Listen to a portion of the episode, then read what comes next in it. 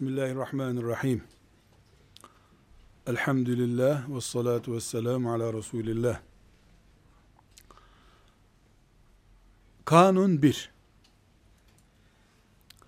Allah'a kul olarak yaşayıp ölmek zorundayız. Buna itiraz yok. Bu birinci kanun. İkinci kanun. Birinci kanun anlaşıldı değil mi? Allah'a kul olacağız. Öyle ölmek zorundayız. Hatta ye'tiyekel yakin. Son nefes gelinceye kadar kul olacağız. Kanun 2. Allah'a kulluğu şu bedenlerle yapacağız. Bir gün bir laboratuvarda melekleştirerek bizi birisi, o meleklik halimizle kul olmayacağız. Kulluk imtihanına melekler tabi değil. İyi melek, günahkar melek yok. Sakallı melek, sakalsız melek. Zahit melek, başka türlü melek yok. İnsanın iyisi olur, kötüsü olur. Dolayısıyla insan imtihanda, melek imtihanda değil. Melek hep süper. Her şeyi tertemiz. Biz, kanun 2, bu bedenlerle mücahit, abid, zahid, müttaki olup Allah'a gideceğiz. Günün birinde yaşlandıkça insanın bedensel yapısı değişmeyecek. 18 yaşında neysen, 28 yaşında biraz daha ziftli o olacaksın. 38 yaşında daha katmerli ziftin olacak. 48 yaşında biraz daha, 80 yaşında biraz daha. Örnek, İnsanın yeme içme sorunu 18 yaşında neyse 88 yaşında o demiyorum. Daha beter diyorum. Her şeyi yiyemiyor, her şeye çok ihtiyacı var ama. Gırtlak büyüyor, mide küçülüyor. İnsan Allah'a kul olarak yaşayıp ölecek birinci kanun. Bu kulluğu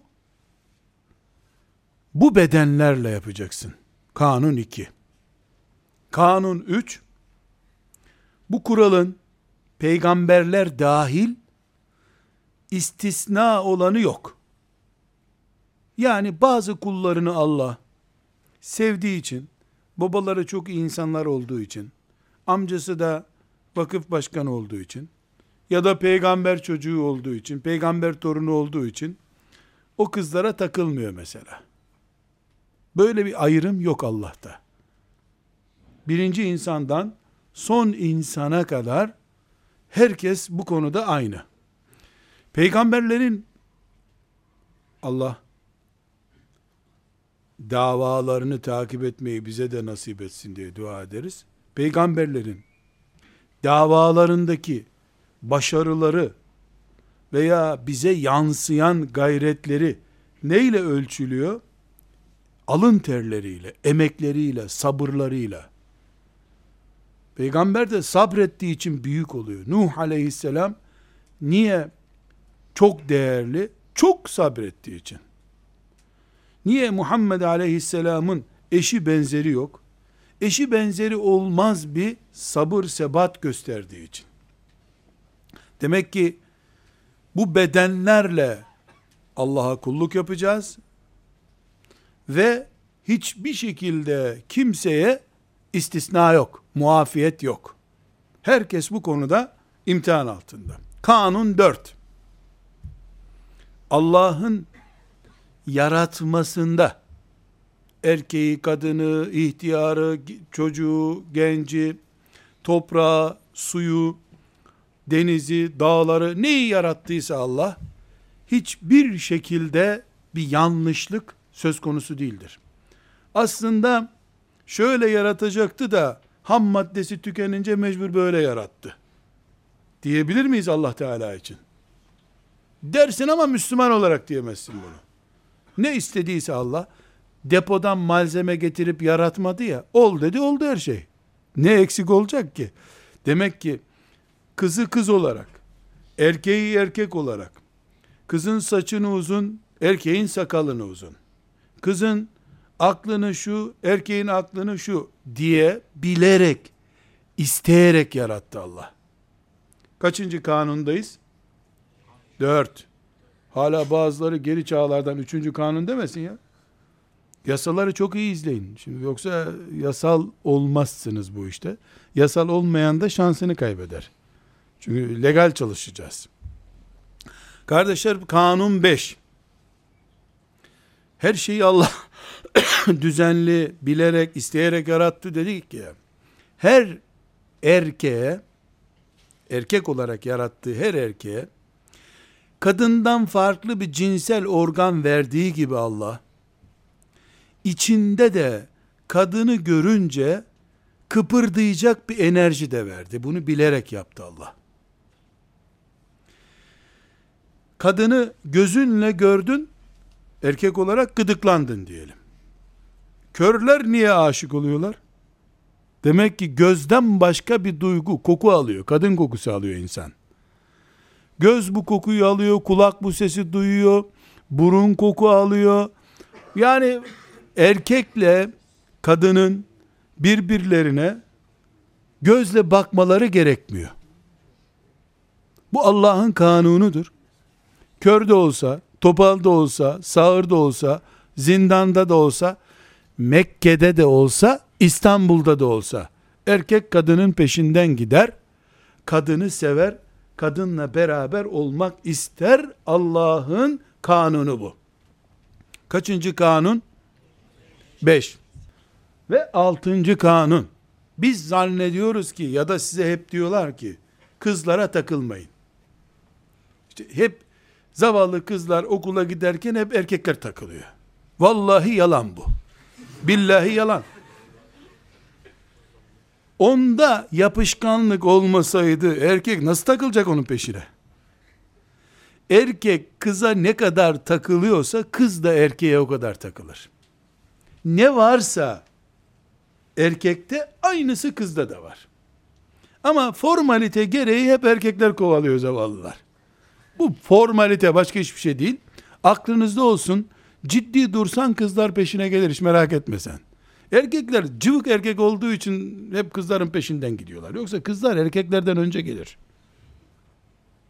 Ama maalesef işte zamanı erkeği olduğumuz için hemen mesajı önce sen gönderiyorsun. Beklesen o gönderecek aslında. Şöyle ciddi, hiç yüz vermiyor numarası yapsan, numara da olsa yani yapsan, kurtulacaksın. Bu kaçıncı kanun? Bunu bir kenara yazın. Hiç merak etmeyin. Peki kimse bana bu kanunların dayanağını sormayacak mı? Mecliste mi? Nerede çıkardın bu kanunları? Arkadaşlar, mesela bu kanun Kur'an'dan çıkma.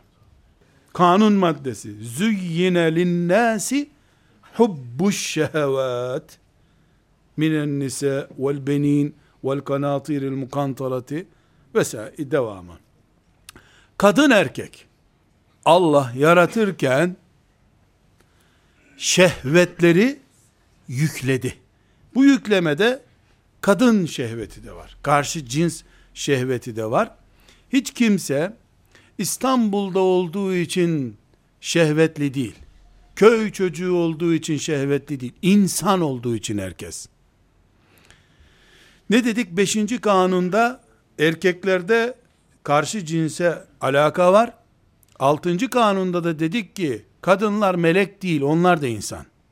O da erkek istiyor. Ama Allah Müslüman kadını iffetli, ahlaklı, edepli olmasını istiyor. Öyle yarattı.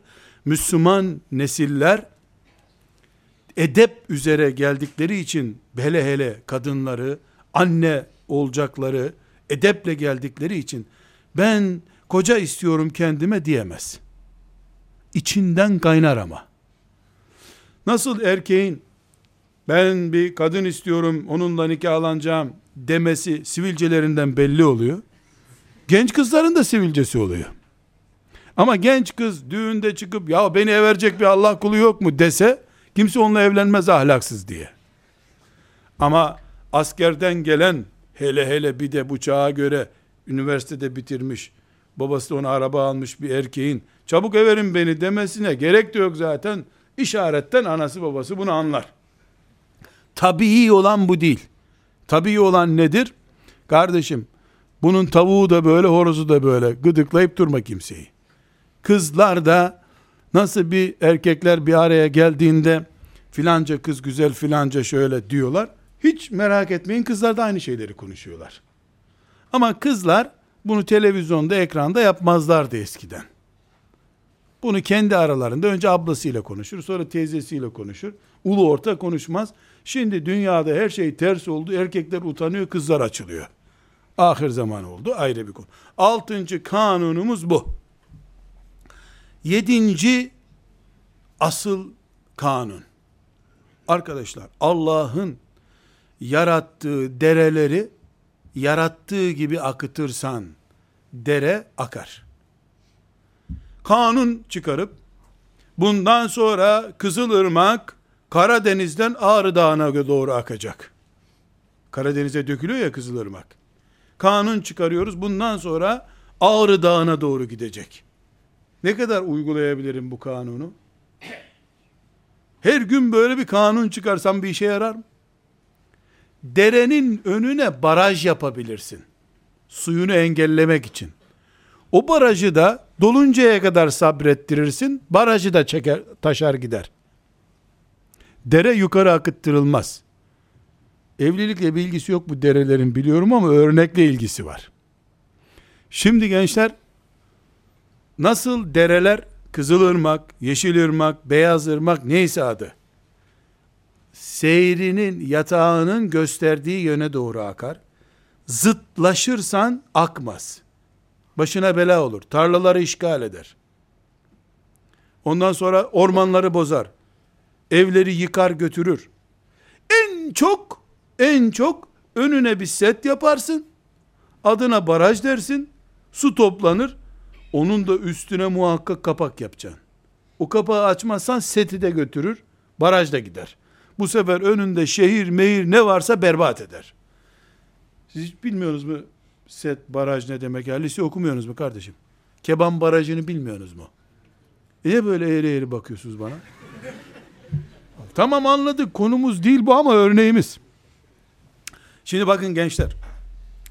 Bir genç, 7. büyük kanun maddesini anlatıyorum. Bir genç tabii yetiştiği zaman Kızılırmak gibidir, Yeşilırmak gibidir. O bir kızın kucağına doğru akar. Kızsa bir erkeğin kucağına doğru akıyordur onun seyri. Sahabi de olsan böyle. Evliya da olsan böyle, eşkıya da olsan böyle. Eğer baban tabiat düşmanı bir adamsa, betoncu biri ise senin önüne bir baraj yapar. Ne der? Üniversiteyi bitirmeden evlilik yok der. Ya sabır dersin, barajın önünü doldurursun sen. Ama ırmak gene ne tarafa doğru akıyor? Kızın kucağına doğru. Erkeğin kucağına doğru akıyor. Çünkü dereleri bunun için yarattı Allah. Erkekleri böyle, böyle olmasa şimdi dünyada 7 milyar insan mı olurdu? Şimdiki gibi diploması olmayan evlendirilmeyecek, işi bulmayan evlendirilmeyecek dense, İnsan nesli 10 sene değil 20 sene bile zor devam ederdi işte. Habil'in torunlarıyla bu iş biterdi. Diploması yok Habil'in, ne evlenecek, bitti işte, tamam. Üniversitede yok o zaman. Üniversitede olmayınca zaten hepten nesil kururdu. Baraj yapar baban. Der ki baraj no 1. Üniversite bitecek. Tamam baba. Ondan sonra baraja bir 5 metre daha duvarı yükseltiyor. Askerden gel. 10 metre oldu baraj. Tonlarca su toplandı. Baba, bitti askerlik, tezkere aldık. Oğlum bir iş kur bakalım. Yuha, baraj 50 metreye yükseldi. Baba tamam, hadi iş kuralım. Şimdi 10 metreyken baraj işte 5 milyar metreküp su toplamıştı. Devrilse o kapaklar 10 tane köyü istila edecekti. Üniversite dedin, askeriye dedin, askerden geldik 20 metre 40 milyon metreküp su topladı. Devrilse şehri götürecek. Ulan bir de iş kur dedi, 100 metre milyarlarca metreküp su var içeride, tonlarla vesaireler, kapak patlasa dünya gitti. Baba bu işmiş ne olacak? Oğlum kendi işini kur. Şimdi doğal olarak bu suyun akması lazım bir kızın kucağına doğru.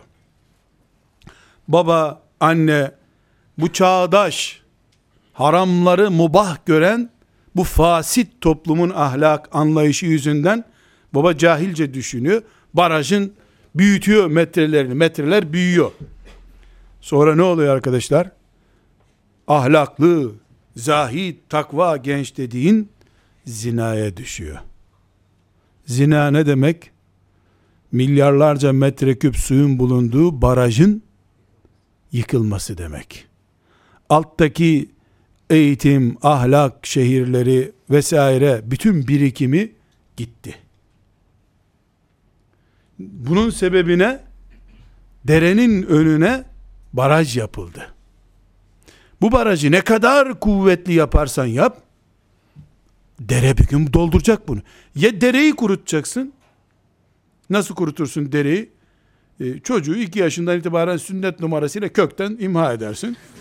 Dere kurumuş olur. Yapacak bir şey yok.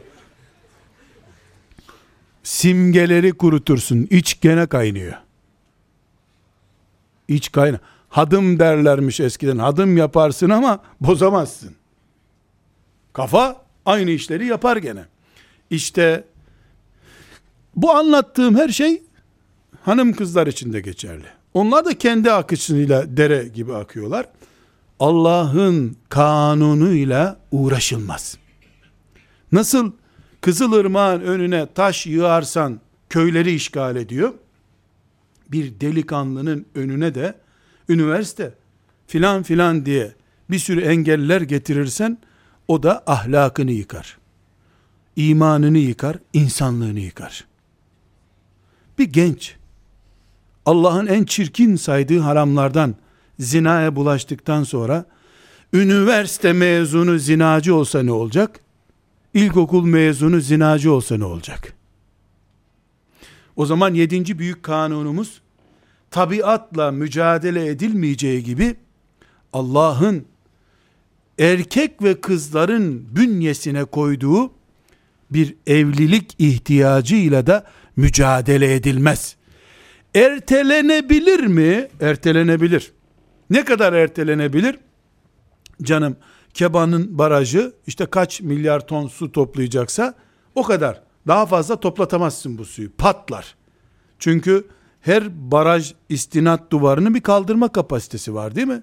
Yani Kızılırmak'ın genişliği çapında oradaki mesafe işte şu kadar trilyon metreküp su toplayabiliyor. Sen orada 100 tane ırmağı birleştirip koyarsan oraya 2 saatte baraj maraj ne varsa hepsi Karadeniz'de soluğu alır.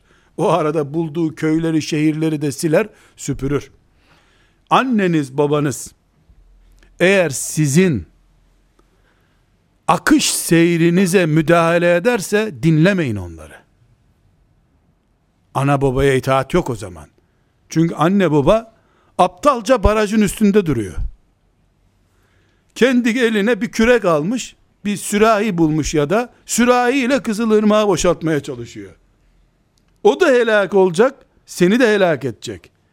Onun için şeriatımız, insan için indirilmiş olan şeriatımız, afaki değil, fıtri olan şeriatımız ne diyor? Evlilik yavrum sünnettir diyor. Ne zaman? 14 yaşında ilk defa bir rüya görmüşsün, o gün sünnet. Sabahleyin kalkıp hemen baba bir rüya gördüm çabuk gerçekleştir bunu deme. Komik hale getirme kendini. Sünnet henüz. 18 oldu, başladın bıyıklarını kaşıtmaya filan, rüyalar artık günübirlik olmaya çıktı. Evlilik vacip oldu diyor. Vacip oldu ne demek? Anne bir mesele görüşmemiz lazım artık filan demen gerekiyor. Sonra İstanbul'a geldin, üniversiteye, Allah Allah bu İstanbul'da elektrik direği yerine kadın dikmişler herhalde buralara filan. Yani direk mirek görmüyorsun, hepsini kadın görüyorsun, genç kız görüyorsun filan. Yani bu hale geldin mi, telefon et, anne babama de ki, ben artık farzla karşı karşıyayım. Oğlum üniversite bitirmeden olmaz dediği zaman Allah sizden büyüktür de. Allah farz diyor. Ben işte filanca hocayı biliyorum, o geç evlenmiş. Kim o hoca dediğin? Benim peygamberim de 15 yaşında Üsame'yi evlendirmiş. Benim peygamberimin kuralları daha değerli. Biz oğlum para yok. Bir vakfa giderim, rica ederim. 10 senelik bursumu birden verin. Beni everin kardeş derim. Gülmem bunu söylerken de. Gülmem. Çünkü barajım devrilirse, babamın yaptığı baraj, ümmeti Muhammed'in camilerine girmeye hakkı olmayan biri olacağım ben. Gider Sultanahmet kapısında Allah için bu genci evlendirin diye dilenirim. Dilenci olurum, namussuz olmam.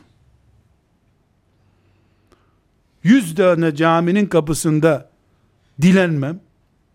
Ey Allah'ın kulları, kızı olan yok mu, beni everin demem. Namussuz olarak Müslümanların sokaklarında dolaşmamdan trilyon kere daha evladır. Dilencilik ayıp değil. Dilencilik, zengin olduğun halde banka hesabın kaparsın diye dilenmektir. İhtiyacın olmadığı halde sırf forslu bir fakülteyi kazandın diye fotokopi yaptırdığın öğrenci kimliklerinden görüp her vakıftan 50 lira burs almak ayıp. Kardeş, benim için evlilik farz artık. Elektrik direklerine bile başka türlü bakmaya başladım ben. Deyip evlenmeyi arzu etmen Allah'ın sana farz ettiği bir görev. Dolayısıyla derelerin önünde elindeki sürahiyle derenin suyunu boşaltacak bir köylü babam varsa o öyle boşaltmaya devam etsin. Fitratla, yani tabii yapıyla savaşılmaz. Savaşanda akıl olmaz. 7. kanunumuz bu. Kanun 8. İlk karşına çıkanla evlenme. Ölünceye kadar zindanda kalırsın. Ama Yusuf'un zindanında değil, Züleyha'nın zindanında kalırsın. Açık hapishanede ömrün biter. Senden önce evlenen ve en az 10 yıl evli kalan birine de ki, sen evleneceksin, kabul et, beni evlendir de. İlk gördüğüme vuruldum. Kanun, ek kanun maddesi. Bu 8. kanunun A bendi.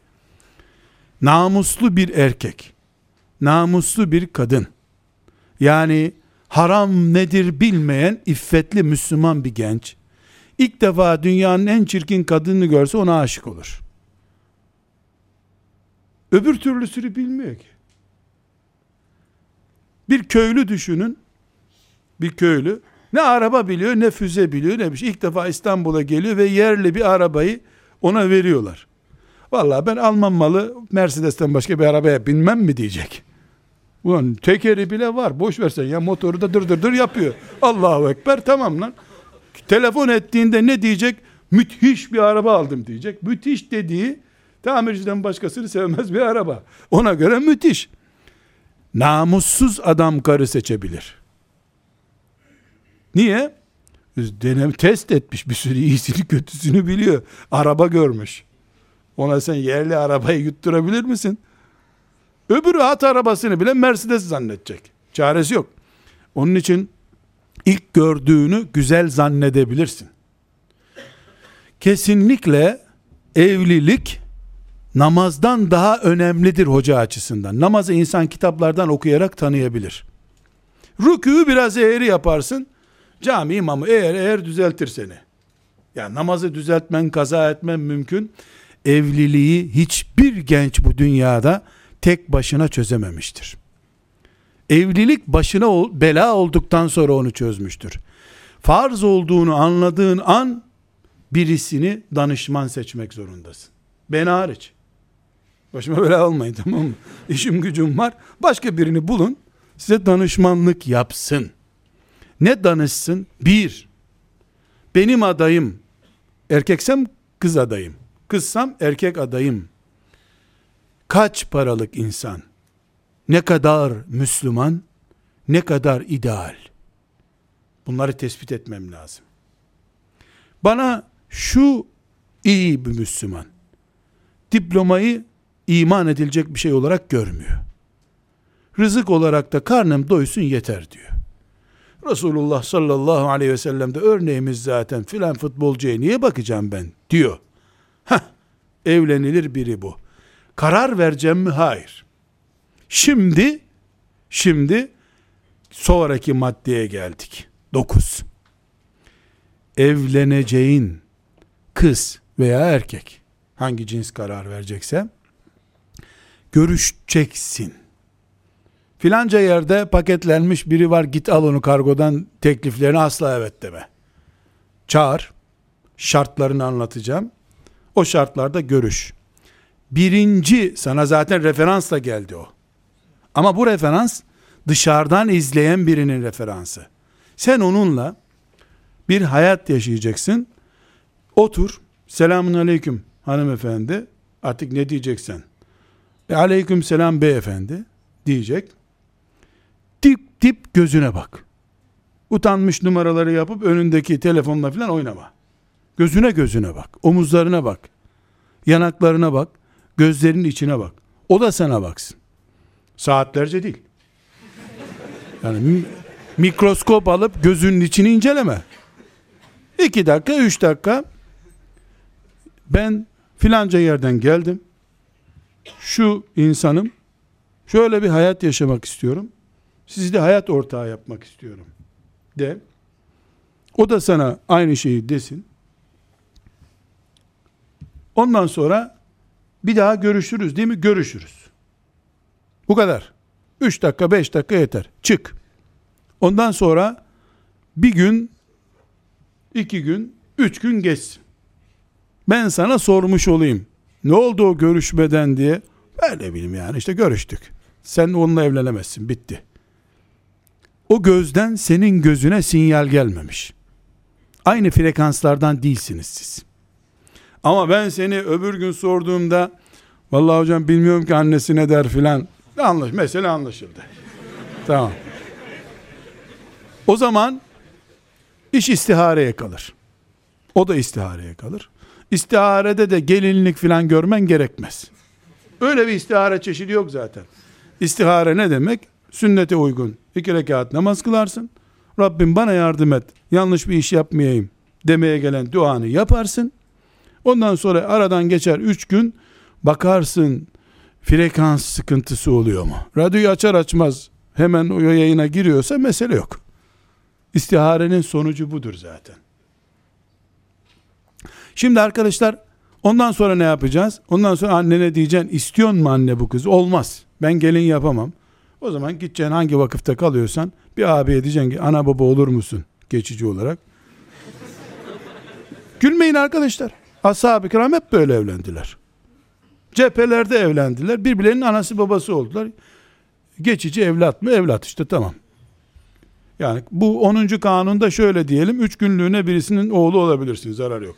Ebedi oğlu olmak haram da, bu işi halledene kadar yasa gereği bir evlatlık yapabilirsin. Ondan sonra arkadaşlar nişanı var vesairesi var. Lakin sakın bir kızla ya da bir erkekle, kimle evleniyorsan, gördükten 1 hafta sonra asla nikahlanma. Çünkü herkesin yağmur yağdığında dökülecek boyaları vardır. Vallahi çok güzel tanıtmıştı kendini. Aptal mı karşındaki, ben aslında acıkınca adam yerim ama neyse gel seninle evleneyim diyeceğini mi bekliyordun? Elbette o sen Yusuf musun nesin karşımda diyecek. Öbürü de ah Züleyha sen neredeydin, demek Allah seni benim için yaratmış. Edebiyat, herkes roman okuyor arkadaşlar. Herkes pembe film seyretmiştir muhakkak. Kim ne palavra dizeceğini çok iyi bilir. Bir defa o sen onu görmeye geleceksin diye ne boyalar sürdü kendine. Gerdi merdi, sen kuaförün önünde durdun bir sürü. Kimse kömürcü dükkanından çıkıp da kız bakmaya gitmiyor. O suni görüntü arkadaşlar. Dolayısıyla tanıştıktan sonra şöyle bir 90 gün geçsin. O 90 günde görüş, konuş, tanış. Bir yandan onu tanı, bir yandan etrafını tanı. Çöplükte biten bir gül mü? Yoksa güzel bir bahçede mi bitmiş? Ölç. Ama onun 1. kanun. Sakın tek başına kalma onunla. O zaman zehirli, hormonlu bir bitki bitirmiş olursun bahçende.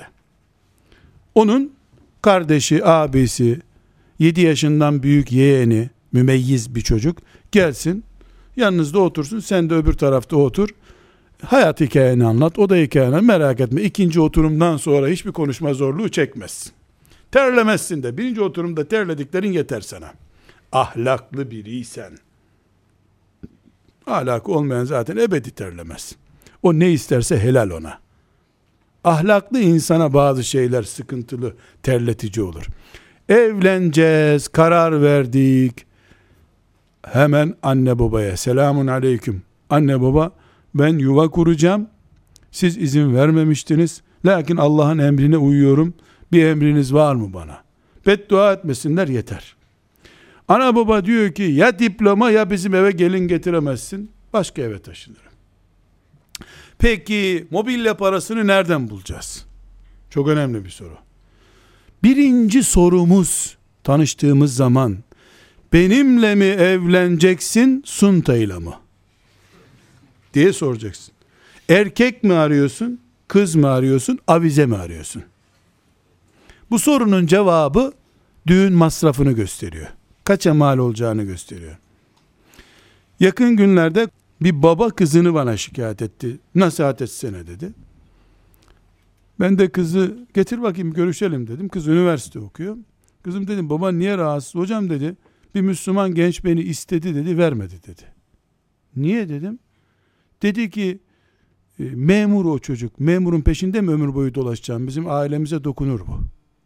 Yani zengin aile. Kızım sen nasıl bir şey istiyorsun dedim. Bir, evime televizyon sokmayacağına yemin edecek dedi. İnternet kullanmayacağına yemin edecek.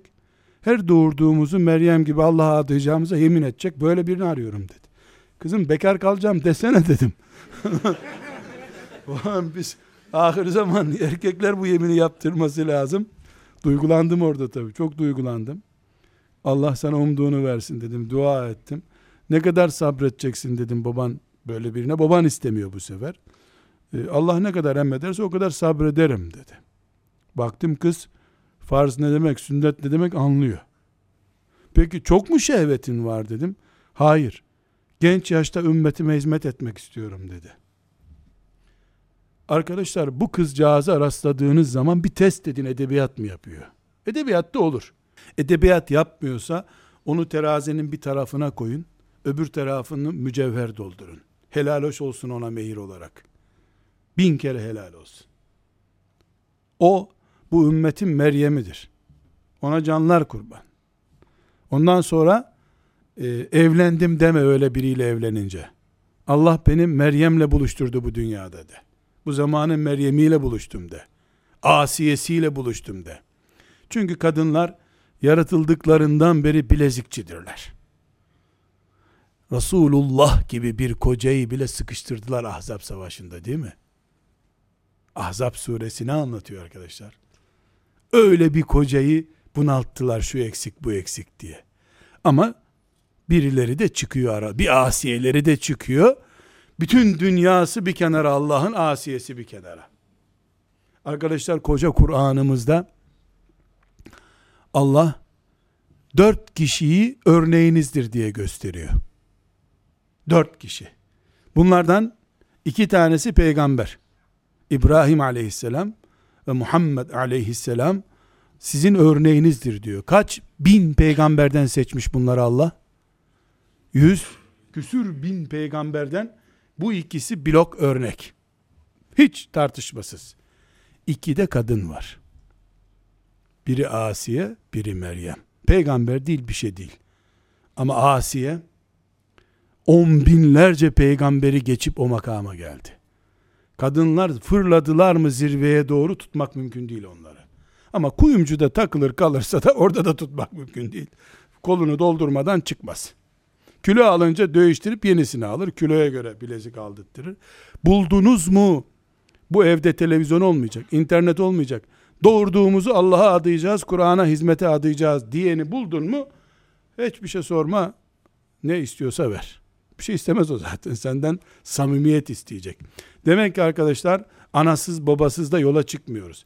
Ama ana ben şunu giydirmediğim gelini almam, ben rezil olmam, akrabayı çağıracağım, onlara şunu yapacağım, bunu yapacağım diyorsun. Ana selamun aleyküm. Bakın herkes yoluna devam. Anaya babaya itaat Allah'tan sonraki en büyük itaat. Ama Allah'tan önce itaat edilme hakları yok onların. Beni zinaya sevk eden ana babayı dinlemem. Çünkü Allah ondan büyük. O tip analar babalar hemen ayetleri hatırlatır sana zaten. Allah demiyor mu anaya babaya itaat edin? Diyor ama benden sonra diyor diyeceksin. Bu kadar basit. Düğünü yaptık, hayırlı olsun arkadaşlar. Ne yapacağız? Şimdi Kanun 12. Bileceğiz ki Allah beni imtihan etmek için yaratmıştı. Bu bedenlerle, bu yapıyla. Bu imtihan hep 50'ler düzeyindeydi. Ben nikahlanıncaya kadar. Nikah yaptığın gün bütün imtihan çeşitleri %100 farklı olacak. 50 barajlarında dolaşıyordun, 100'e çıkacaksın. Çünkü nikahlanana kadar sen kendi üzerinden imtihan oluyordun. Sıkıntılar hep sana geliyordu. Nikahlanmak demek erkek veya kadın, iki kişinin yükünü taşımak demek. Dolayısıyla evliliği 5-10 dakika geciktirmek mümkünse geciktir. Biraz daha imtihanın az olsun. Farz olunca geciktirme. Evliliğe bu gözle bakacaksın. Sakın evlenince kraliçe, prens filan olacağını zannetme. Evlilik, o güne kadarki imtihanı ikiye katlamak demek. Ona hazır olacaksın. Arkadaşlar, bir kanun maddesi daha. Son madde. Dolayısıyla sona geldiğimi de anlatmış oldum. Ondan sonra her türlü soru sorma hakkını size vereceğim. Hiçbirine de cevap vermeyeceğim. Yani sizin sorma hakkınız olacak, benim de cevap vermeme hakkım olacak, bitecek bu iş. Çünkü bu kadar kalabalığa ben cevap vereceğim deyip de sağlığımla oynayamam. Tansiyonu mansiyonu olan bir insanım ben. Şimdi bakın gençler. Şeytanın elindeki bizi yıkabileceği en büyük kozu karşı cinstir. Dolayısıyla resmen, şer'an, şahitler huzurunda ki bir evliliğin dışında kızla, erkekle bütün ilişkiler ölümcüldür. Tekrar ediyorum. Resmi çekilir, şeriata uymuş, şahitleri bulunmuş bir ilişki dışındaki karşı cinsle, kız veya erkekle bütün ilişkiler ölümcüldür. Şeytan bunun adına kızın hidayetine vesile olmak diye bir kılıf uydurabilir. Sakın inanma. Sapıtarak hidayete vesile olamazsın sen. Allah'ın şeriatı ateşe maşa ile tutmak üzerine kuruludur. Karşı cinse de tutmak için nikah maşası kullanacaksın. Biz inşallah fakülte bitince evlenmeye karar verdik. Hayırlı mübarek olsun, kaçıncı sınıftasınız? 1. 4 çarpı 365 kaç gün ediyor? Şu kadar. Siz amfide şu kadar 1000 defa buluşacaksınız. Maşallah bu asrın evliyası olarak birbirinize hiç bakmayacaksınız. Akşam yatağa yatınca hiç o aklına gelmeyecek. Elektrik direğini gördüğünde, ağacı gördüğünde onu o zannetmeyeceksin. Caminin halısına bile sevgilisinin başörtüsü diye bakmayacaksın. Rengi aynı renkten diye. Ve 4 sene üzerine de harama bulaşmamış olarak evliyalar gibi bir düğün yapacaksın. Şeytan bu numarayı milyarlarca insana kazıkladı arkadaşlar. 5 milyar 5. olmanın bir manası yok. Bu duygular, yani karşı cinsin alakası devreye girer girmez şeriatın huzuruna çıkacaksın. Şahitlerle makul bir şekilde anayı babayı da diskalifiye etmeden oturacaksın. Resmi iş yapacaksın. Sakın kılıflı hikayeli işlere bulaşma. Şeytan bizden önce gençler çok milyarlarca insan kandırdı. Ama bu arada hafızsın lan, sana dokunacak hali yok.